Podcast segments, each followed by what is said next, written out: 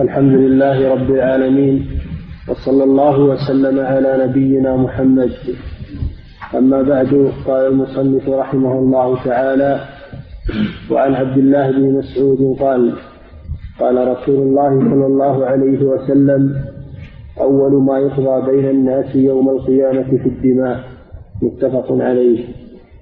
بسم الله الرحمن الرحيم. الحمد لله رب العالمين، صلى الله وسلم على نبينا محمد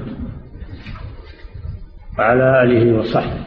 قال رحمه الله عن عبد الله بن مسعود رضي الله عنه أن النبي صلى الله عليه وسلم قال: أول ما يقضى يوم القيامة بين الناس الدماء.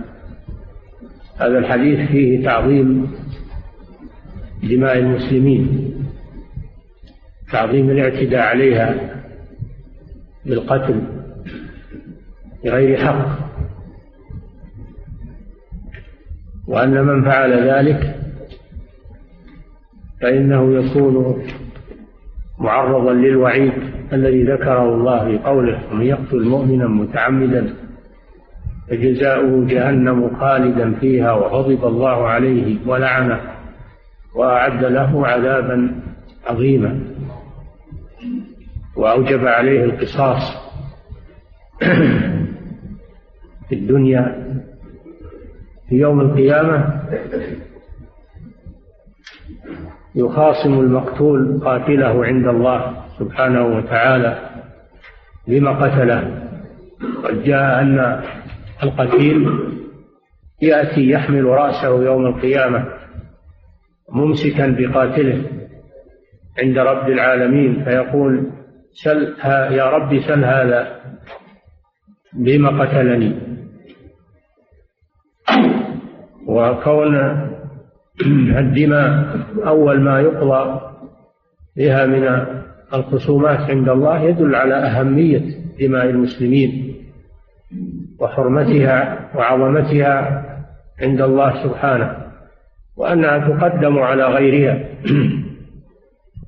وتقديمها يدل على أهميتها عند الله واحترامها، وأنه يجب المحافظة على دماء المسلمين وعدم الاعتداء عليها، وأنها لا تضيع، بل إنه سيوافي القتيل قاتله يوم القيامة عند الله، ويحضر عند الله عز وجل. فهذا وجه إيراد الحديث في هذا الباب، أن فيه دليلا على تعظيم دماء المسلمين واحترامها، وأنها تقدم يوم القيامة في القضاء عند الله سبحانه وتعالى بين القاتل والمقتول، وأنها لا تذهب هدرا ولا تذهب سدى. قد استشكل هذا الحديث مع حديث: أول ما يحاسب عنه العبد يوم القيامة صلاته، ولا إشكال والحمد لله. الجواب عن هذا من ناحيتين: الناحية الأولى أن قوله صلى الله عليه وسلم: أول ما يقضى يوم القيامة الدماء، هذا في حقوق المخلوقين. وأما قوله صلى الله عليه وسلم: أول ما يحاسب عنه العبد يوم القيامة صلاته، هذا في حقوق الخالق سبحانه وتعالى. العبد يكون عليه حقوق للمخلوقين، ويكون عليه حقوق للخالق، وكلها سيسأل عنها يوم القيامة. فأول ما يقضى به من حقوق المخلوقين الدماء ثم الأموال، وأول ما يقضى به يوم القيامة من حقوق الخالق الصلاة. هذا يدل على أهمية الصلاة. هذا جواب. والجواب الثاني أن حديث أول ما يقضى هذا في القضاء، وأما قول أول ما يحاسب عنه العبد هذا في الحساب، والحساب غير القضاء. فلا إشكال بين الحديثين. الحديث الثاني يدل على أهمية الصلاة، وأنها أول ما يحاسب عنه العبد يوم القيامة. فإن قبلت قبل سائر عمله، وإن ردت رد سائر عمله. هذا يدل على أهمية الصلاة نعم من حقوق الله.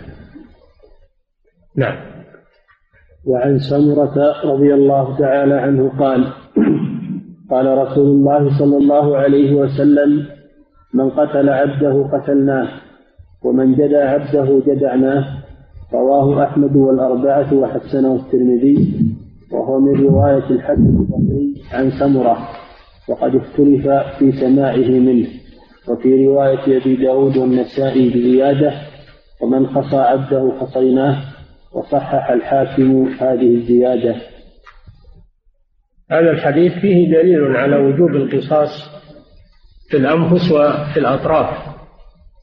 في الأنفس: من قتل عبده قتلناه، هذا قصاص في النفس. ومن جدع عبده جدعناه، هذا في الأطراف، لأن الجدع معناه قطع الطرف من أذن أو يد أو رجل، فالجدع هو قطع، أو الأنف كذلك جدع الأنف. الحديث فيه دليل على وجوب القصاص في الأنفس وفي الأطراف، كما في قوله تعالى: وكتبنا عليهم فيها أن النفس بالنفس والعين بالعين، الآية. فهذا في القصاص في الأنفس وهو الأطراف. وكذلك الخصي، وهو قطع الخصية، وهي العضو المعروف. فمن اعتدى وقطع خصية شخص فإنه يجب القصاص، لأن تقطع خصية الجاني قصاصا، لأن الخصية عضو من أعضاء الإنسان، ولها وظائف عظيمة ومنافع عظيمة. وكذلك الحديث يدل على قتل الحر بالعبد، على القصاص بين الحر والعبد. هذا ما يدل عليه الحديث بظاهره، ولكن الذي عليه جماهير أهل العلم أنه لا قصاص بين حر وعبد لعدم المكافأة. وفي الحديث من السنة أن لا يقتل حر بعبد، كما في حديث علي الآتي، لعدم المكافأة. والقصاص معناه المساواة، وقتل الحر بالعبد ليس فيه مساواة بل فيه ظلم، لأن الحر ليس مثل العبد، العبد أنقص. فأخذ الحر بالعبد هذا فيه عدم مساواة، ولا ينطبق عليه القصاص. الله جل وعلا يقول: وكتبنا عليهم يا أيها الذين آمنوا كتب عليكم القصاص في القتلى، الحر بالحر والعبد بالعبد. فقوله الحر بالحر قالوا هذا يفيد الحصر، أن الحر لا يقتل إلا بالحر، لأن تعريف الطرفين في الجملة يدل على الحصر، فلا يقتل الحر بالعبد للآية. وفي الحديث الآتي: لا يقتل حر بعبد لعدم المساواة. والحديث هذا فيه مقال كما سمعتم أنه من رواية الحسن البصري عن سمرة، والحسن لم يلتقي بسمرة، ففيه انقطاع، فيه انقطاع، ولا يعارض الآية الحر بالحر، ولا يعارض حديث لا يقتل عبد ولا لا يقتل حر بعبد. نعم. وذهب بعض العلماء إلى أنه يقتل الحر بالعبد، ذهب بعض العلماء إلى أنه يقتل الحر بالعبد لهذا الحديث، ولكن الجمهور يقولون لا، لعدم المكافأة، عدم المساواة. وهذا الحديث لا يعارض الأدلة الأخرى التي تدل على أنه لا يقتل الحر بالعبد. نعم.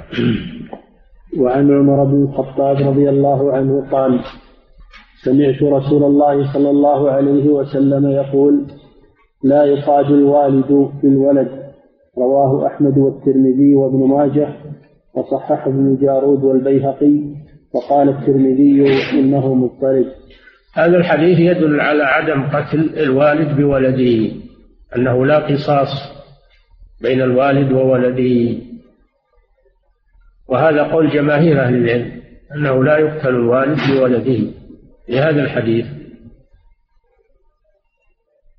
وذهب بعض العلماء إلى أنه يقتل الوالد بولده لعموم قوله تعالى: وكتبنا عليهم فيها أن النفس بالنفس، وقولها الحر بالحر. العمومات تقتضي أنه يقتل الوالد بولده، والجواب أن العمومات تخصص، وهذا الحديث مخصص لها، ولا تعارض بين عام وخاص. ولأن شفقة الوالد على ولده تمنعه من قتله،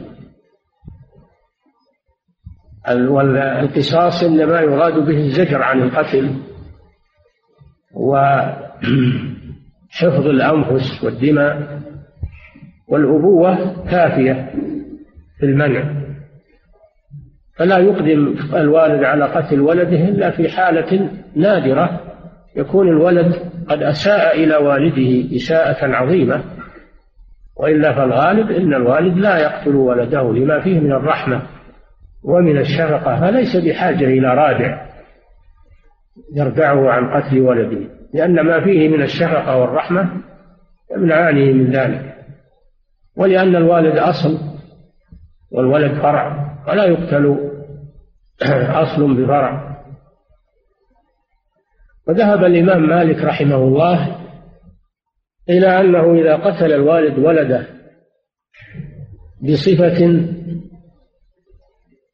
لا تحتمل إلا العمد فإنه يقتص منه، كما لو ذبحه بسكين أو أضجعه وقطع حلقه، هذا لا يحتمل إلا العمد فيقتص منه. ولكن مذهب الجمهور أن الوالد لا يقتل بولده مطلقا في هذا الحديث، ومذهب جماهير أهل العلم. نعم. وأما العكس وهو قتل الولد بالوالد فإنه يقتل، إذا جنى ولد على والده فإنه مثل غيره يجب عليه القصاص في دخوله في العمومات الدالة على قتل النفس بالنفس، وقوله صلى الله عليه وسلم: لا يحل دم امرئ مسلم إلا بإحدى ثلاث، النفس بالنفس، هذا عام. إذا قتل الولد والده فإنه يجب عليه القصاص لعدم المخصص له. نعم. وعن أبي جحيفة قال: قلت لعلي: هل عندكم شيء من الوحي غير القرآن؟ قال: لا، والذي خلق الحبة وبرأ النسمة إلا فهما يعطيه الله تعالى رجلا إلا فهما. عندك منصوبة؟ نعم. في النسخ مرفوعة. نعم. إلا فهم. نعم. إلا فهم يعطيه الله تعالى رجلا في القرآن، وما في هذه الصحيفة؟ قلت: وما في هذه الصحيفة؟ قال: العقل وفكاك الأسير، وأن لا يقتل مسلم بكافر. رواه البخاري. هذا الحديث عن أبي جحيفة رضي الله عنه أنه سأل أمير المؤمنين علي بن أبي طالب رضي الله عنه: هل خصهم الرسول، يعني خص أهل البيت، بعلم لم يخبر به بقية الأمة كما تقوله الشيعة؟ الشيعة يزعمون أن الرسول خص أهل البيت بعلم لم يعلم به الأمة، وأنه أعطى عديا علما لم يطلع عليه بقية الأمة، وأعطاه الجفر وهو كتاب مكتوب فيه كل العلم.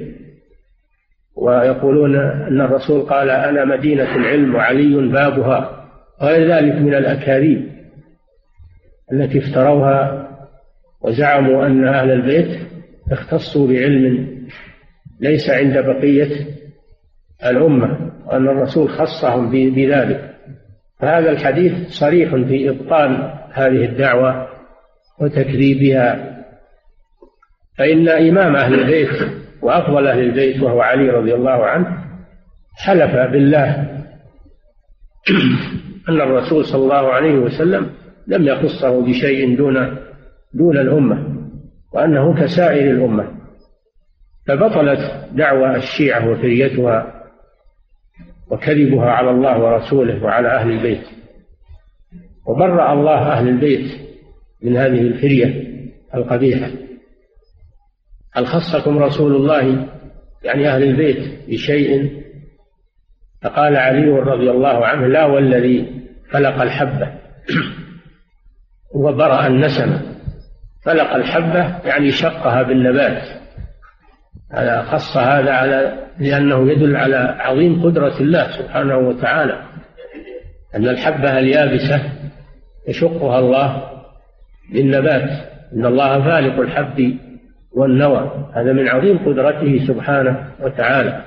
وبرأ يعني خلق النسمة وهي النفس الحية، وهذا أيضا من عظيم قدرة الله عز وجل. فحلف رضي الله عنه بربه بأعظم صفاته وأعظم قدرته، وهو صادق ولو لم يحلف رضي الله عنه، ولكن هذا من زيادة النفي وتأكيد النفي. لا والذي فلق الحبة وبرأ النسمة إلا فهم للرافع، قالوا إنه بدل من شيء، هل خصكم رسول الله بشيء فهو بدل. وأما رواية إلا فهما فهي واضحة أنه منصوب على الاستثناء، وهي أوضح من رواية الرفع، فهي تتمشى مع قواعد الإعراب، لأن المستثنى ينصب. لكن يخرج قوله إلا فهم بالرفع على أنه بدل من كلمة شيء، وشيء في محل رفع، وبدل المرفوع مرفوع. إلا فهم يؤتيه الله من يشاء من عباده، فهم الذي الفقه، يعني الفقه في كتاب الله وفي سنة رسول الله. الناس يتفاوتون في هذا، منهم من يفقه كثيرا من النصوص، ومنهم من يفقه قليلا، ومنهم من لا يفقه شيئا. هذا فضل من الله سبحانه وتعالى، الفقه هذا منه من الله سبحانه. والنبي صلى الله عليه وسلم يقول: رب حامل فقه إلى وهو غير فقيه، رب مبلغ أو عام سامع. الناس يتفاوتون، فمن الناس من يحفظ ولا يفهم، ومنهم من يحفظ ويفهم. هذا فضل الله يؤتيه من يشاء. وقد شبه النبي صلى الله عليه وسلم الناس مع ما بعثه الله به بطوائف من الأرض، طائفة أمسكت الماء وأنبتت الكلى، وهؤلاء هم الحفاظ الفقهاء، وطائفة أمسكت الماء ولم تنبت كلى، وهؤلاء هم الحفاظ الذين ليس عندهم فهم وفقه، وطائفة إنما هي قيعان لا تمسك ماء ولا تنبت كلى والعياذ بالله، وهؤلاء هم الذين لا يلتفتون إلى ما جاء به الرسول صلى الله عليه وسلم ولا يعبؤون. الحاصل أن الناس يختلفون في الفهم من كتاب الله وسنة رسوله. الله جل وعلا يقول: يؤتي الحكمة من يشاء، من يؤتى الحكمة فقد أوتي خيرا كثيرا. والحكمة هي الفقه في كتاب الله سنة رسوله صلى الله عليه وسلم. إلا فأمن يؤتيه الله من يشاء من عباده، دل على أن الفقه والفهم منه من الله ومنحة من الله وفضل من الله عز وجل. فمن وفقه الله وفقه في دين الله، هذا دليل على أن الله أراد به خيرا، كما قال صلى الله عليه وسلم: من يرد الله به خيرا يفقهه في الدين. وليس المدار على كثرة الحفظ، وإنما المدار على الفقه والفهم، ولو كان الحفظ قليلا. أما إذا اجتمع كثرة الحفظ وكثرة الفهم فهذا فضل الله يؤتيه من يشاء. أما الحفظ بدون فهم هذا قليل الفائدة، ولكن فيه خير، هو فيه خير ولكنه قليل الفائدة. وما في هذه الصحيفة وهي الورقة، ورقة كتب فيها علي رضي الله عنه عن الرسول صلى الله عليه وسلم فيها نعم. وما في هذه الصحيفة، نعم اقرأ. قلت وما في هذه الصحيفة؟ قال العقل وفكاك الأسير وأن لا يقتل مسلم بكافر. نعم، ثلاث مسائل في الصحيفة التي مع علي رضي الله عنه رواها عن الرسول صلى الله عليه وسلم، ثلاث مسائل. العقل وهو الدية، العقل وهي الدية، دية القتيل، سميت عقلا لأن الأصل فيها أنها من الإبل التي تعقل في فناء المقتول. وقيل سميت الدية عقلا لأنها تعقل من الاعتداء، فإذا أعطي أولياء القتيل الدية فإنهم يكفون عن القتل، فهي تعقلهم وتحبسهم من الاعتداء. فهذا هو العقل، العقل يعني الدية. والعاقلة هم أقارب الميت الذين يدفعون الدية. هذه مسألة، ويأتي إن شاء الله بيان الدية وأنواعها في آخر الباب. والمسألة الثانية فكاك الأسير، فكاك الأسير يعني الذي أسره الكفار، المسلم الذي أسره الكفار، فيجب على المسلمين أن يفكوه وأن يفتدوه حتى يطلقه الكفار، وهو من مصارف الزكاة. قال تعالى وفي الرقاب، يعني من مصارف الزكاة في الرقاب، وهي اعتاق الأرقاء وفكاك الأسرى. فكاك الأسرى هذا من فك الرقبة من الكفار، فلا يجوز للمسلمين أن يتركوا الأسير المسلم بأيدي الكفار، بل يجب عليهم فداؤه وتخليصه من يد الكفار، فكاك الأسير.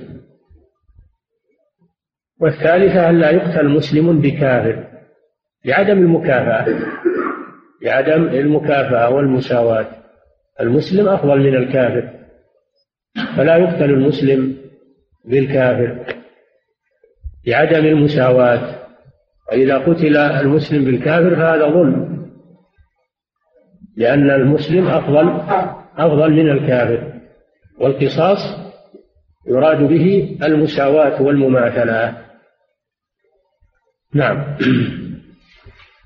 وأخرجه أحمد وأبو داود والنسائي من وجه آخر عن علي رضي الله تعالى عنه وقال فيه المؤمنون تتكافأ دماؤهم ويسعى بذمتهم أدناهم وهم يد على من سواهم ولا يقتل مؤمن بكافر ولا ذو عهد في عهده. وصححه الحاكم. المسلمون تتكافأ دماؤهم، المسلم يقتل بالمسلم للمساواة، لوجود المساواة بينهم، فالمسلم إذا اعتدى على مسلم وقتله عمدا عدوانا فإنه يقتل به لوجود المساواة، وهي اتفاقهم في دين الإسلام وأنه لا فضل لبعضهم على بعض، فالمساواة والمكافأة موجودة بين المسلمين، خلاف الكافر مع المسلم فلا مساواة. تتكافأ دماؤهم يعني تتساوى دماؤهم، فيجري فيها القصاص فيما بينهم. ويسعى بذمتهم أدناهم، الذمة العهد والأمان، العهد والأمان، فإذا أعطى مسلم الأمان لكافر فإنه يجب احترام هذا الأمان لأنه صادر من مسلم، ولو كان هذا المسلم من أدنى المسلمين ليس له مكانة، وإنما هو من أدنى المسلمين مرتبة، كأن يكون امرأة أو غير ذلك من المسلمين، ما دام أنه مسلم وأعطى الأمان لكافر فلا يجوز الاعتداء على هذا الكافر، بل يجب احترامه. وقد أمنت أم هاني رضي الله عنها أمنت بعض الكفار يوم فتح مكة، فأراد علي رضي الله عنه أن يقتلهم، فشكت إلى الرسول صلى الله عليه وسلم، فقال لها صلى الله عليه وسلم: قد أجرنا من أجرت يا أم هاني. فهذا دليل على أن المسلمين سواء في إعطاء العهد والأمان، فلا يجوز الاعتداء على كافر أمنه مسلم أو عاهده مسلم حتى ينتهي عهده أو ينتهي أمانه، لأن هذا من احترام حقوق المسلمين، يسعى بذمتهم أدناهم، وهم يد على من سواهم.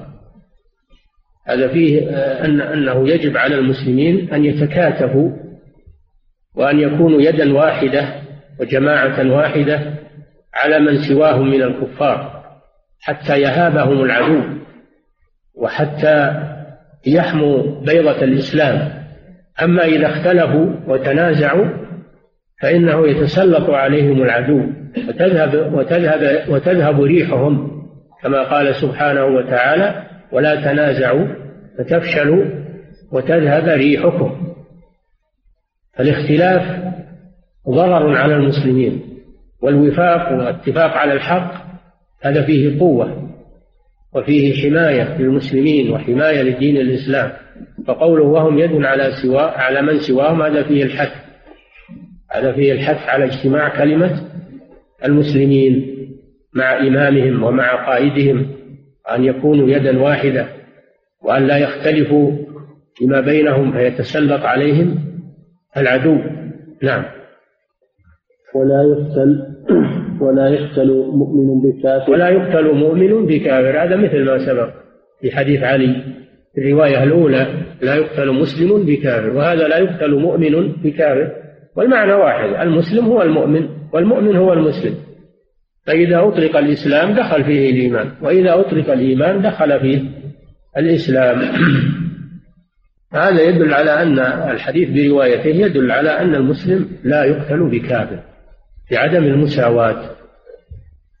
ولا ذو عهد في عهده، المعاهد الذي له عهد عند المسلمين وأمان عند المسلمين لا يقتل في عهده، ما دام له عهد إنه لا يجوز قتله، الاعتداء عليه. قوله تعالى: وإن أحد من المشركين استجارك فأجره حتى يسمع كلام الله ثم أبلغه مأمنه.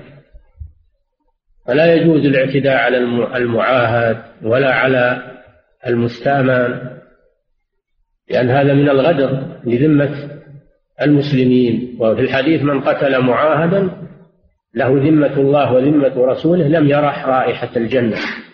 هذا وعيد شديد، هي احترام العهد واحترام الذمة واحترام الأمان، لأن بعض الجهال يعتدون على المعاهدين من الكفار وعلى المستأمنين في بلاد المسلمين، يقولون هؤلاء كفار حلال دمهم، ونقول لا، ما هو حلال دمهم، المعاهد ما هو حلال دمه حرام، ما هو حلال ولو كان كافرا، لأن عهد المسلمين له صان دمه وحرم دمه، وفي قتله خيانة للمسلمين وإخفار لذمة المسلمين. نعم. وهذا فيه فضل الإسلام، وأنه يحترم العهود ويحترم المواثيق ويحترم الأمان، وفيه سماحة الإسلام. وهذا مما يستدعي أن الكفار يدخلون في الإسلام إذا رأوا منه هذه الشمائل الكريمة وهذه الصفات الحميدة، هذا مما يراقبهم في الإسلام. أما خيانة العهد وخيانة الأمان هذا مما ينفر الكفار عن الدخول في الإسلام، ويقولون الإسلام دين خيانة وغدر، فينفرهم من الإسلام. يجب على أهل الإسلام أن يفهموا هذه الأحكام العظيمة نعم. وأن لا يقول على الإسلام ما ليس منه. نعم. وعن أنس بن مالك رضي الله تعالى عنه أن جارية وجد رأسها قد ربى بين حجرين فسألوها: من صنع بك هذا؟ فلان حتى ذكروا يهوديا فأومأت برأسها فأخذ اليهودي فأقر، فأمر رسول الله صلى الله عليه وسلم أن يرب رأسه بين حجرين. متفق عليه واللفظ لمسلم. هذا الحديث في قتل اليهودي للجارية. الجارية قتلها على أوضاح لها، يعني يريد أخذ حليها فقتلها شر قتله والعياذ بالله، لأن رب رأسها بين حجرين وبقي فيها رمق من الحياة. فسئلت: من فعل هذا بك؟ فلان فلان فلان. فلما ذكر لها يهودي أومأت برأسها النعم، لأنها لا تقدر على النطق.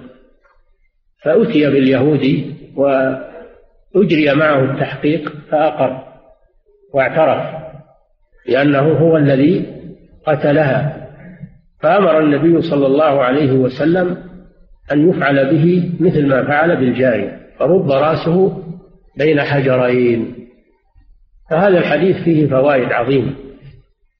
الفائدة الأولى: فيه أن القتل بالمثقل يعتبر من العمد مثل القتل بالمحدد، لأن المثقل يصلح للقتل، فإذا ضربه بحجر كبير فهذا آلة تصلح للقتل، فهو يعتبر من العمد العدوان، يجري فيه القصاص، وليس قتل العمد خاص بالمحدد أو بالسلاح. هذه مسألة. المسألة الثانية: فيه أن الرجل يقتل بالمرأة، أن الرجل يقتل بالمرأة، ولا يقال إن المرأة ليست مساوية للرجل، بل تتكافأ الدماء بين الذكور والإناث والصغار والكبار، لأن الجارية معناها الصغيرة وهذا رجل، جرى القصاص بين الصغير والكبير وبين الذكر والأنثى. وفيه في الحديث أيضا أن القصاص يكون بمثل ما فعل بالمجني عليه، ولا يتعين أن يكون القصاص بالسيف أو بالرمي بالرصاص، بل يفعل بالجاني مثل ما فعل بالمجني عليه، لأن هذا معنى القصاص. القصاص معناها المماثلة، والله جل وعلا يقول: وإن عاقبتم فعاقبوا بمثل ما عوقبتم به. هذا هو العدل، هذا هو القصاص. فلا يختص القصاص بأن يكون بآلة حادة كالسيف ونحوه، وإن كان ورد حديث لا قصاص إلا بالسيف، وأخذ به أهل العلم، وبقوله صلى الله عليه وسلم: إذا قتلتم فأحسنوا القتلة وإذا ذبحتم فأحسنوا الذبحة. من الإحسان في القتلة أن يفعل بالجاني مثل ما فعل بالمجني عليه، إلا إذا كان الفعل محرما، كأن سقاه خمرا حتى مات، أو أعطاه حشيشا أو مخدرا حتى مات، هذا معصية لا يفعل بالجاني مثل ما فعل بالمجني عليه، وإنما يقتل بالسيف، لأن ما فعله محرم فلا يفعل به محرم، وإنما يقتل بالسيف. أما ما دام ما فعله بالمجني عليه غير محرم فإنه يفعل به مثل ما فعل بالجاني، لهذا الحديث. وفيه القتل فيه وجوب القتل بقتل الغيلة، لأن هذه غيلة، لأنه قتلها يريد أخذ ما معها من الأوضاح، هذا قتل غيلة. وقتل الغيلة لا ينظر فيه إلى أولياء القتيل، لأن هذا من حق ولي الأمر، لأنه يخل بالأمن، فلا يرجع إلى أولياء القتيل ويخيرون بين القتل أو العفو، وإنما يجب على ولي الأمر قتل من قتل غيلة. وهو استدراج الإنسان. قتل الغيلة هو أن يستدرج الإنسان بطريقة خفية حتى يقتله ليأخذ ماله أو لطمع في عرضه أو غير ذلك. فقتل الغيلة يوجب القصاص ولا تحرير لأولياء القتيل، وهو من سياسة ولي الأمر حفظا للأمن وصيانة للدماء. فهذا ما يدل عليه حديث هذا اليهودي.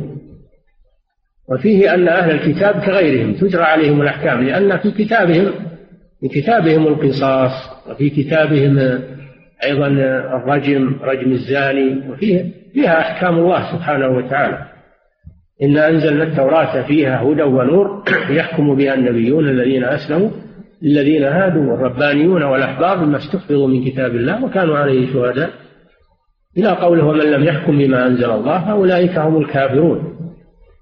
التوراة فيها حكم الله، وكيف يحكمونك وعندهم التوراة فيها حكم الله ثم يتولون من بعد ذلك. فالرسول صلى الله عليه وسلم أجرى القصاص على اليهودي، لأن اليهود أيضا داخلون في عهد المسلمين وفي ذمة المسلمين، لأن يهود المدينة لهم عهد فتجري عليهم أحكام الإسلام. المعاهد يؤخذ بأحكام الإسلام، يجري عليه ما يجري على المسلمين، له ما لهم وعليه ما عليهم من الحدود والقصاص وغير ذلك من الحقوق والعقوبات. نعم. وعن عمران بن حصين رضي الله عنه أن غلاما لأناس فقراء قطع أذن غلام لأناس أغنياء، فأتوا النبي صلى الله عليه وسلم فلم يجعل لهم شيئا. رواه أحمد والثلاثة بإسناد صحيح. هذا الحديث فيه أن غلاما قطع أذن غلام لأناس آخرين، فأتوا النبي صلى الله عليه وسلم فلم يجعل لهم شيئا. وسبق لنا أنه يجب القصاص في الأطراف، والأذن طرف، فلماذا الرسول صلى الله عليه وسلم لم يجري القصاص بينهما ولم يجعل فيها دية؟ قالوا لأن الجاني صغير، الغلام، والغلام معناه الصغير، الصغير لا يجب عليه القصاص حتى يبلغ، أما إذا قتل وهو صغير ليس عليه قصاص، وإنما يعتبر قتله من الخطأ. عمد الصغير يعتبر خطأ، وعمد المجنون يعتبر خطأ. فالرسول لم يجري القصاص عليه الصلاة والسلام لأن الجانية صغير، ولم يعطهم شيئا من المال.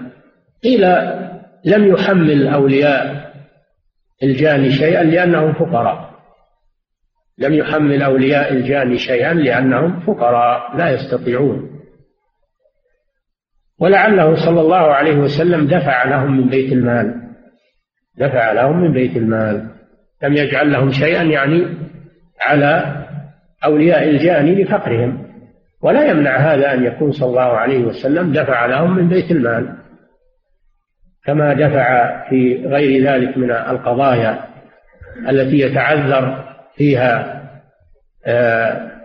تحميل العاقلة لفقرهم أو لعذر من الأعذار، كان النبي صلى الله عليه وسلم يدفع من بيت المال، وهذا منها. نعم. وعن عمرو بن شعيب عن أبيه عن جده رضي الله عنهما أن رجلا طعن رجلا في قرن في ركبته، فجاء إلى النبي صلى الله عليه وسلم فقال أقدني، فقال حتى تبرأ، ثم جاء إليه فقال أقدني فأقاده، ثم جاء إليه فقال يا رسول الله أرجت، فقال قد نهيتك فعصيتني فأبعدك الله وبطل عرجك. ثم نهى رسول الله صلى الله عليه وسلم أن يقتص من جرح حتى يبرأ صاحبه. رواه أحمد والدارقطني وأعل بالإرسال. نعم. هذا الحديث من رواية عمرو بن شعيب عن أبيه عن جده عبد الله بن عمرو بن العاص رضي الله تعالى عنهما. أعل بالإرسال لأن شعيبا لم يدرك جده، كما يقولون، اختلف في شعيب هل أدرك جده أو لا، فإن لم يدركه إنه يكون مرسلا، لأنه من رواية تابعي عن صحابي، لأنه من رواية تابعي عن الرسول صلى الله عليه وسلم، هذا هو المرسل، ما سقط منه الصحابي. المرسل ما سقط منه الصحابي. وعلى قول أنه أدركه فيكون الحديث متصلا، ولكن المشهور أنه لم يدركه، لذلك أعل بالإرسال. وهذا في رواية عمرو بن شعيب دائما إن محل نظر، أنهم اختلفوا بوصلها أو إرسالها. هذا الرجل طعن رجلا بقرن، والقرن معروف هو قرن الدابة كقرن الثور وقرن الماعز أو قرن الكبش، يسمى الروق في اللغة، يسمى الروق القرن. طعن هذا الرجل واعتدى عليه فجرحه، والجروح يجري فيها القصاص، قوله تعالى والجروح قصاص، يجري فيها القصاص. فلذلك طالب المجروح عند الرسول صلى الله عليه وسلم أن يقتص له ممن جرحه.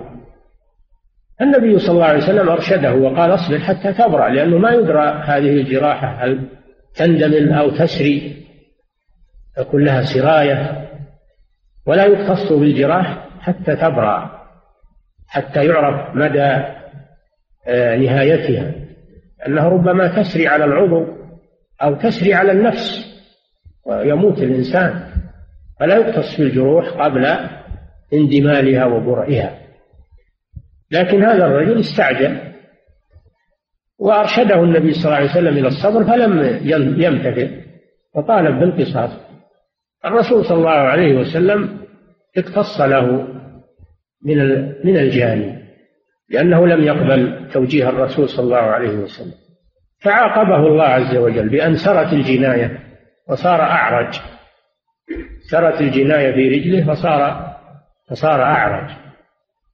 هذه عقوبة مخالفة الرسول صلى الله عليه وسلم.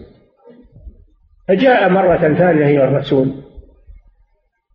فقال له يا رسول الله عجزت، قال له كنت قد نهيتك فعصيتني فأبعدك الله وبطل عرجك، يعني هدر، دل على أنه إذا جرى القصاص قبل اندمال الجرح وحصل بعد ذلك سراية للجناية أنه ليس للمجني عليه شيء، لأنه أهدر حقه ولم ينتظر. ثم نهى صلى الله عليه وسلم أن يقتص من جرح قبل برئه، تفاديا لما حصل لهذا الرجل. فالشاهد من الحديث أنه لا يقتص، الحديث فيه دليل على القصاص في الجروح، وهذا كما في الآية الكريمة والجروح قصاص، وفيه أنه لا يقتص في الجروح حتى تبرأ ويعلم مدى نهايتها، لئلا تزيد وتسري على النفس أو على الطرف. ويدل الحديث على أن من اقتص ولم يصبر ثم حصل سراية للجناية بعد القصاص أنه ليس له شيء، لأنه أهدر حقه، ومن تعجل شيئا قبل أوانه عوقب بحرمانه. على عقوبة من خالف الرسول صلى الله عليه وسلم، لأن هذا الرجل لم يقبل توجيه الرسول صلى الله عليه وسلم فعاقبه الله عز وجل. هذا فيه دليل على وجوب طاعة الرسول صلى الله عليه وسلم، وأن من خالف الرسول صلى الله عليه وسلم فإنه معرض للعقوبة. نعم. وعن أبي هريرة قال اقتتلت امرأتان من هذيل فرمت إحداهما الأخرى بحجر فقتلتها. نعم.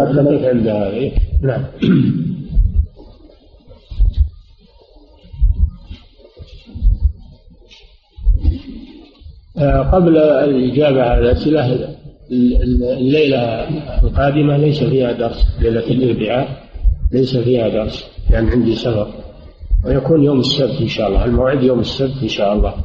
نعم. فضيلة الشيخ، ما حكم قول بعض الناس عندما تحل به مصيبة لا حول ولا قوة إلا بالله؟ هل هذا مشروع؟ نعم، هذا شيء طيب، لا حول ولا قوة إلا بالله كلمة عظيمة، وهي كنز من تحت العرش، كلمة عظيمة وفيها البراءة من الحول والقوة. ولكن كونه يقول عند المصيبة ما ذكره الله عز وجل، الذين إذا أصابتهم مصيبة قالوا إنا لله وإنا إليه راجعون، يقول عند المصيبة إنا لله وإنا إليه راجعون. وإذا قال لا حول ولا قوة إلا بالله هذا شيء طيب أيضا. نعم. فضيلة الشيخ، هل يجوز في ولي الأمر قتل المسلم بالذمي أو بالكافر المستأمن فيقتله ولي الأمر تعزيرا؟ لا يجوز هذا إلا عند أبي حنيفة رحمه الله. أبو حنيفة رحمه الله يوجب قتل المسلم بالذمي، ولكن جمهور أهل العلم يمنعون من ذلك لعدم المكافأة بين المسلم والذمي، ويمكن تعزيره بغير القتل، تعزره الإمام بغير القتل. نعم. فضيلة الشيخ، أيهما أفضل، قراءة القرآن أم الإكثار من الصلاة النافلة؟ الصلاة النافلة فيها قراءة القرآن، تجمع بين الصلاة وقراءة القرآن، فهي أفضل لأنها مشتملة على قراءة القرآن. نعم. فضيلة الشيخ، هل صلاة السنن الرواتب في المسجد أم في البيت أفضل إذا كان سيحدث تأخيرا لهذه السنة عن وقتها؟ الأفضل في النوافل أن تكون في البيوت، من قوله صلى الله عليه وسلم أفضل صلاة البر في بيته إلا المكتوب، قال صلى الله عليه وسلم صلوا أيها الناس في بيوتكم، فإن أفضل صلاة المرء في بيته إلا المكتوبة يعني الفريضة. الصلاة في البيت أفضل لأنها فيها عمارة للبيت بذكر الله عز وجل، وفيها إخفاء للعمل وبعد عن الرياء. الصلاة النافلة في البيت أفضل منها في المسجد. نعم. فضيلة الشيخ، ظهر في الآونة الأخيرة شرح جديد لبلوغ المرام وهو بعنوان قواعد الأحكام للبلقيني أو من الملقن، فما رأيكم في هذا الشرح وما هو أحسن شرح للبلوغ؟ أنا ما رأيته، هذه بشرى، ظهر له شرح جديد من العلماء القدامى مثل ابن الملقن. ابن الملقن إمام جليل قد شرح العمدة، عمدة الأحكام، بشرح جيد طبع الآن. إذا كان له شرح على البلوغ هذه بشرى، ولكن أنا لم أطلع عليه. وأحسن شروحه الموجودة الآن شرح الصنعاني، الإمام الصنعاني سبل السلام. نعم. فضيلة الشيخ، إمام ساء في صلاته فلم يجهر فيها، إمام سهى في صلاته فلم يجهر فيها، هل يجب على المأمومين تذكيره وكيف ذلك؟ استحب لهم تذكيره، لأن يرفع أحد المأمومين صوته بالقراءة حتى يتنبه الإمام، أو ينبهه بأنه يجهر بآية ويتنبه الإمام. والجهر والإخفاء سنة، يعني صلاة النهار السنة فيها الإسراء، ولو جهر فيها جاز هذا. وكذلك العكس، صلاة الليل الأفضل فيها الجهر، ولو أسر فيها جاز هذا، ولكن الإمام إذا لم يجهر ينبهه أحد المأمومين بالطريقة التي يراها أجدى وأحرى لتنبهه. نعم. فضيلة الشيخ، هل يجوز أن ينفذ القصاص أولياء المقتول بدلا عن ولي الأمر بعد صدور الحكم؟ لا يقام حد ولا قصاص إلا بحضور ولي الأمر أو نائبه، لأجل يضمن الحيف ويضمن التعدي، وأيضا لازم يضبط الأمن لئلا يحصل عدوان أو فتنة من أولياء الجاني. فلا بد أنه يقام الحد أو يقام القصاص بحضور ولي الأمر أو نائبه من ينيبه لذلك، لأجل ضبط الأمن ولأجل منع الحيف والتعدي. نعم. فضيلة الشيخ، ما حكم التهنئة في بداية العام الهجري الجديد؟ لا أصل لذلك، هذا بدعة. تهنئة بالعام الجديد، الإنسان دائما في عام جديد، كل يوم إذا دار على هذا اليوم 12 شهر فهو في عام جديد. لا يتحدد بيوم معين، كل ما تملك 12 شهر فهذا عام جديد دائما وابدا. ولأن تحديد السنة الهجرية هذا اجتهاد من الصحابة لأجل ضبط المراسلات وضبط المعاملات، وفيه مصالح عظيمة ومن أوليات عمر بن الخطاب رضي الله عنه. لكن لا يعد هذا مناسبة للتهنئة أو يعد فيه عيد أو احتفال بالهجرة كما تفعله المبتدعة، يحتفلون في أول ليلة من السنة الهجرية ويقولون هذا احتفال بالهجرة. هذا بدعة، هذا بدعة محدثة ما أنزل الله بها من سلطان. قد قال صلى الله عليه وسلم: من عمل عملا ليس عليه أمرنا فهو رد. الاحتفال بالهجرة، الاحتفال بالإسرى والمعراج، الاحتفال بالمولد، كل هذه بدعة ما أنزل الله بها من سلطان. نعم. فضيلة الشيخ، إذا نسي المأموم قراءة الفاتحة في الصلاة السرية ولم يذكر إلا بعد سلام الإمام، فما الحكم؟ الحكم والحمد لله أن الإمام يتحملها، تكفي قراءة الإمام عن المأموم، ولا تجب قراءة الفاتحة على المأموم، لأن قراءة الإمام تكفي، وهذا من فضل صلاة الجماعة، هذا من فضائل صلاة الجماعة. نعم. لأن الإمام يتحمل فيها أشياء عن المأمومين لو حصلت منهم تكون صلاتهم صحيحة. نعم. فضيلة الشيخ، شخص أصابه جرح بسيط في إصبعه ووضع عليه لزقة، فهل يلزمه أن ينزعها إذا أراد الوضوء؟ لا، إذا وضع اللزقة على الجرح أو الكسر فإنها تبقى إلى أن يبرأ الجرح أو الكسر، ويمسح عليها، يكفي أنه يمسح عليها عند الوضوء، يمسح على الجبيرة وعلى اللصوب ويتركه، لأن هذا من مصلحة الجرح، بقاء عليه من مصلحته من أجل يبرأ أو الكسر. نعم. فضيلة الشيخ، رجل توفي وعليه نذر ذبح شاة،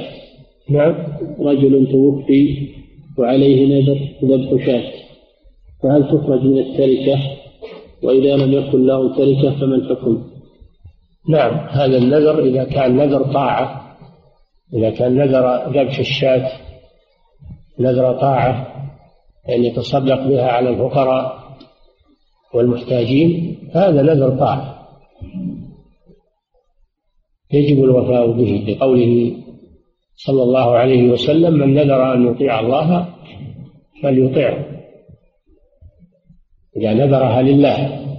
أما إذا نذرها نذر معصية، فأن نذرها لقبر أو لولي، هذا أمر لا يجوز، هذا نذر معصية، وقد قال صلى الله عليه وسلم: من نذر أن يعصي الله فلا يعصيه. فإذا كان نذر طاعة وجب الوفاء به، فإن كان له تركة فإنها تنفذ من تركته، يؤخذ من تركته ما يشترى به شاة وتذبح، لأن هذا دين في ذمته لله عز وجل. الرسول صلى الله عليه وسلم يقول: اقضوا الله أحق بالوفاء.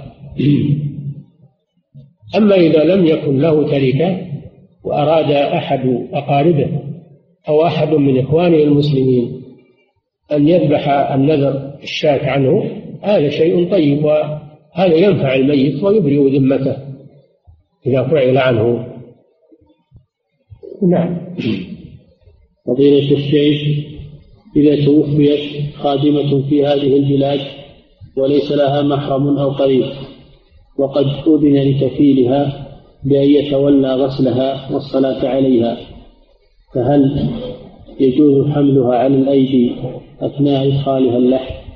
نعم، لا بأس، حتى ولو كان وليها حاضرا يجوز أن ينزلها إلى اللحد أي واحد من المسلمين، لا يشترط المحرم ولا يشترط الولي في إنزالها إلى اللحد،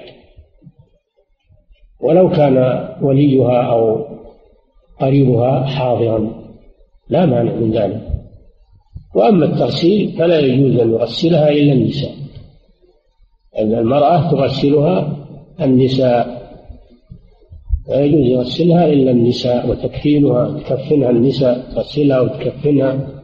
وأما الحمل يحملها الرجال ويصلون عليها ويضعونها بالقبر، لا مانع من ذلك. نعم. قضية الشيخ، رجل توفي وكان من جملة التركة بعض الحيوانات، فهل تحفظ حتى يتم القسمة أم تباع ويحفظ ثمنها؟ هذا تراجع فيه المحكمة الشرعية، هذا من اختصاص المحكمة الشرعية، وما أمرت به المحكمة ينفذ. نعم. قضية الشيخ، رجل أوصى بمال لبناء مسجد فبنى الورثة بالمال الموصى به مسجدا وبقي 30,000، فهل تصرف في مشروع خيري آخر؟ تصرف في مسجد آخر في مثله، تصرف في مثل ما أوصى به الموصي في مسجد آخر، في بناء مسجد آخر، لأن يشارك إذا كانت ما تكفي إنها تدفع ويشارك بها له في المسجد. لا. فضيلة الشيخ، هل يجرى على المعاهد والمستأمن جميع الحدود كحد الزنا ونحوه؟ إذا التزم بهذا عند دخوله بلاد المسلمين التزم لأنه تقام عليه الحدود وتطبق عليه أحكام البلد، نعم يؤخذ بهذا. نعم. فضيلة الشيخ، إذا قتل المسلم الذمي عمدا هل تدفع الدية لأهل الذمي؟ نعم، تدفع الدية لأهل الذمي لعصبته مثل المسلم، ويرثونه يرثها أقاربه الذميون. نعم. فضيلة الشيخ، ذكرتم أن الدماء تتكاثر، تجب الكفارة أيضا، تجب الكفارة لقتل المعاهد والذمي والمستأمن، تجب الكفارة، وإن كان من قوم بينكم وبينهم ميثاق فدية مسلمة إلى أهله وتحرير رقبة مؤمنة. نعم.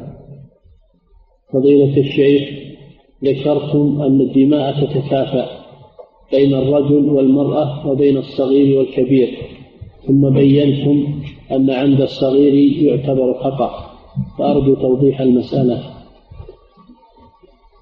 لا تشابه بين المسألتين، هذه مسألة وهذه مسألة. فضيلة الشيخ، ذكرتم أن الدماء تتكافأ بين الرجل والمرأة وبين الصغير والكبير، ثم بينتم أن عمد الصغير يعتبر خطأ، أرجو توضيح المسألة. أقول لا تشابه بين المسألتين، إذا كان المجني عليه صغيرا أو كبيرا أو امرأة أو رجل يجب القصاص، إذا كان الجاني مكلفا، إذا كان الجاني مكلفا فإنه يجب القصاص عليه، سواء كان المجني عليه كبيرا أو صغيرا، ذكرا أو أنثى. أما العكس، إذا كان الجاني غير مكلف أنه لا يجب عليه القصاص. نعم. قضية الشيخ، من اعتاد على قيام الليل ب11 ركعة ثم لم يستيقظ إلا بما يكفي للشفع والوتر وقام به، هل يقضي ما بقي من النهار مع أنه صلى الشفع والوتر؟ لا يقضي الشفع والوتر. وأما قيام الليل إذا أراد أن يقضيه يقضي ما في بأس، لكن الشفع والوتر أداه في وقته فلا يقضيه. وإذا أراد أن يقضي ما قبل الشفع والوتر من قيام الليل فلا بأس بذلك. نعم. فضيلة الشيخ، إذا قتل مسلم ذميا غيلة فما الحكم؟ إذا قتل مسلم ذميا غيلة فما الحكم؟ يجري فيه، لأن هذا ما هو قصاص، هذا ما هو قصاص، يجب عليه القتل حماية للأمن، حماية للأمن،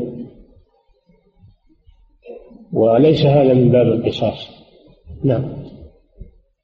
فضيلة الشيخ، هل تشترط الموالاة بين أشواط السعي؟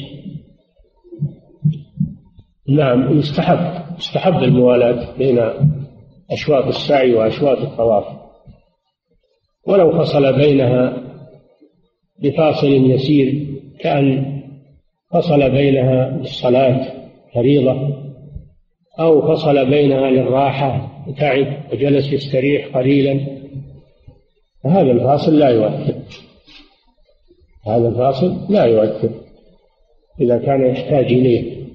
نعم.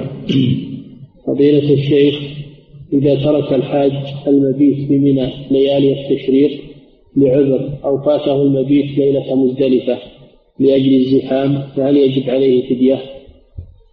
إذا لم يستطع المبيت في مزدلفة أو في منى فإنه لا شيء عليه، قوله تعالى فاتقوا الله ما استطعتم. أما إذا فرط، ترك المبيت مفرطا ومتساهلا فيه، إنه تجب عليه الفدية. نعم. فضيلة الشيخ، متى يوم عاشوراء؟ هل يكون برؤية هلال محرم أو بالتقويم السنوي؟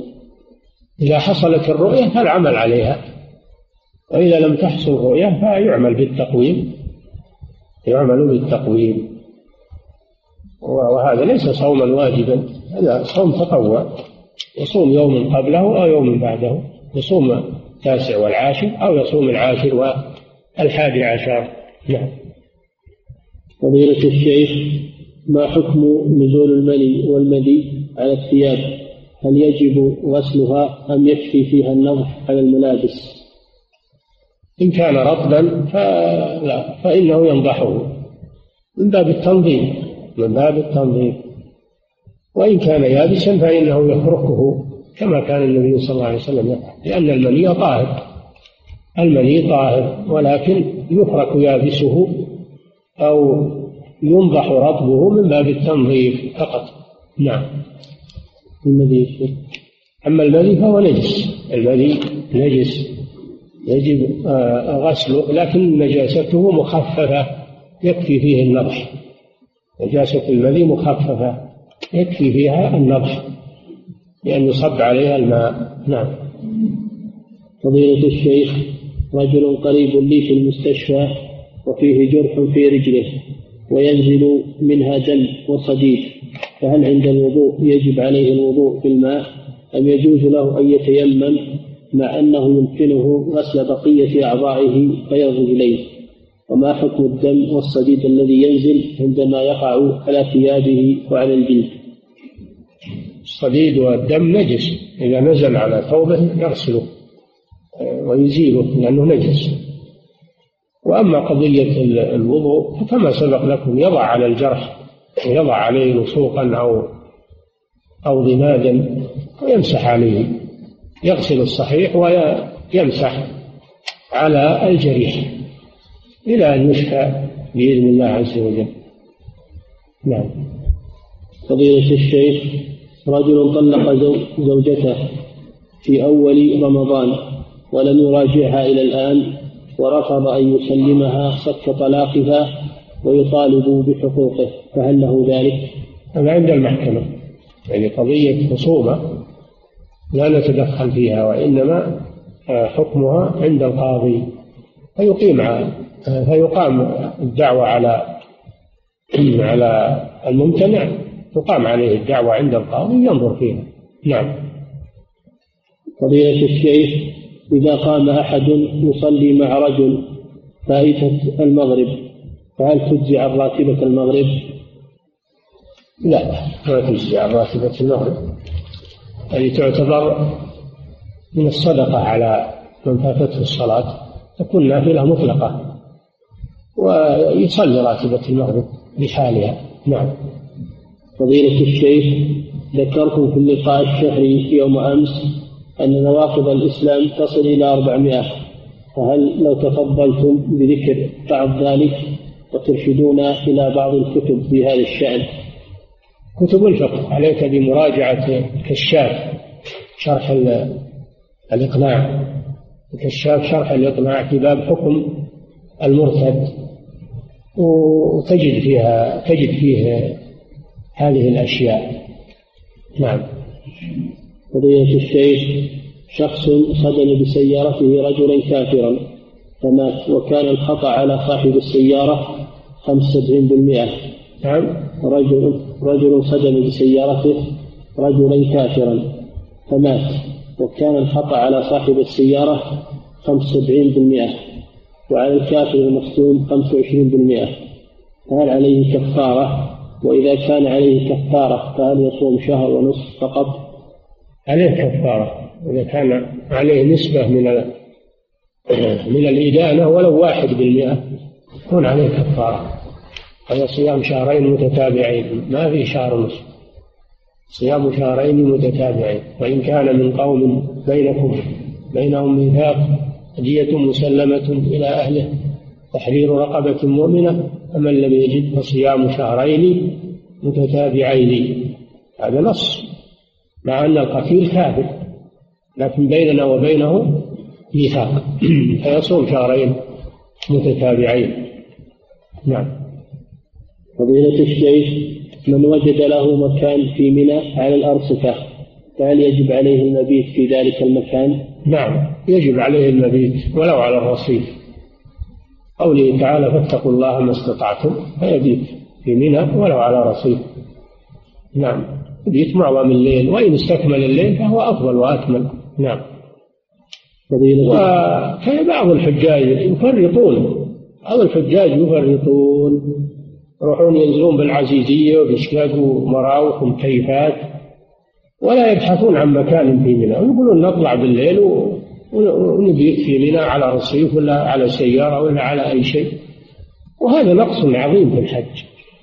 واجب أنهم يبحثون عن مكان في منى وينزلون فيه ولون تبع حمله، أو يتفقون مع أصحاب الخيام اللي في منى ويتفقون معهم ولو بالأجرة، يبيتون فيها ولا يفرطون هذا التفريط ويهملون هذا الإهمال، لأنه موطن نفسه من يوم يمشي إنه ما هو بنازل في منى ولا باحث فيها، وإنما سيأخذ شقة في العزيزية أو في مكة ويستريح فيها عند المكيفات وعند الثلاجات وإلى صار بالليل يروح له شوي.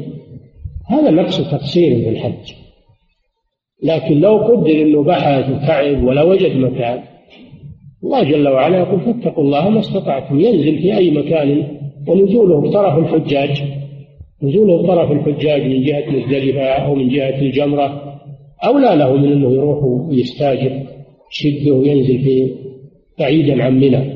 ينزل بطرف الحجاج المتصلين بمنى، هذا قدر استطاعته. أما أنه يروح بعيد وينزل بجده ولا ينزل بمكة ولا ينزل بمكان بعيد ويقول أجي بالليل، هذا نقص عظيم، وقد لا يحصل المبيت الواجب بحقه. نعم. فضيلة الشيخ، ما الحكم لو أوصى رجل أهله أن يضحوا عنه وسافر إلى خارج المملكة، ثم إنه في يوم عيد الأضحى في المملكة صار عند المدينة الأخرى يوم عرفة ولم يضحوا بعد، فهل يضحى عن هذا الرجل وهو في يوم عرفة وأهله في يوم النحر؟ الأضحية حكمها حكم الموضع الذي هي فيه. إذا كان يوم الأضحى في البلد الذي وكل فيه الوكيل، الوكيل يذبحها في يوم الأضحى في هذا البلد، ولو كان أنهم مختلفين في بلد آخر، الحكم للبلد الذي فيه الوكيل. يذهبهم للبلد الذي فيه الوكيل فيذبح الأضحية في يوم العيد في هذا البلد، ولو كان في البلد الآخر يعتبرونه غير يوم عيد. النبي صلى الله عليه وسلم يقول الأضحى يوم تضحون، فلا يجوز الإنسان أنه يشد على المسلمين في البلد ويقول اليوم ما هو بيوم عيد ولا أنا مضحي لأني ما شفت الهلال أو أنا عندي شك في الهلال كما يقول بعض الجهال أو اللي يريدون التشويش على الناس. أهل البلد حكمهم سواء، الأضحى يوم تضحون، ولا يجوز الشذوذ، لا تجوز المخالفة في هذا، المسلمون جماعة واحدة، لا يجوز هذا الافتراق وهذا. نعم. فضيلة الشيخ، رجل طلق زوجته ولما أراد مراجعتها رفض أبوه وقال إن راجعتها فإنك لست بابني، فماذا يفعل هذا الزوج؟ هذا حق له وليس لأبيه الاعتراض عليه، وليس لأبيه أن يفرق بين زوج وزوجته، حرام عليه، ولا تجب طاعة الأب في هذا الشيء لأن هذا حق للابن، لا يجوز للأب أن يتدخل فيه إلا إن كان هناك مبرر شرعي، المرأة ما تصلح في دينها أو أنها تسيء إلى الأب أو تسيء إلى أهل البيت، هذا شيء آخر. أما إذا كانت الأمور ماشية والمرأة صالحة ومستقيمة لا يجوز للوالد أنه يتدخل بين زوج وزوجته ويفرق بينهما ويقول له لا تراجعها أو نعم، هذا خطأ. نعم. فضيلة الشيخ، إذا اقتص من الجاني بعدما برئ الجرح ثم بعدما اقتص سرت الجراحة فماذا يقول؟ ليس له شيء، بعد القصاص ليس هناك شيء، ولو سرت الجناية حصل القصاص فلا يكون هناك شيء. نعم. فضيلة الشيخ، هل يقتل المسلم إذا قتل رافضيا أو يقتص منه إذا قطع شيئا من أطرافه؟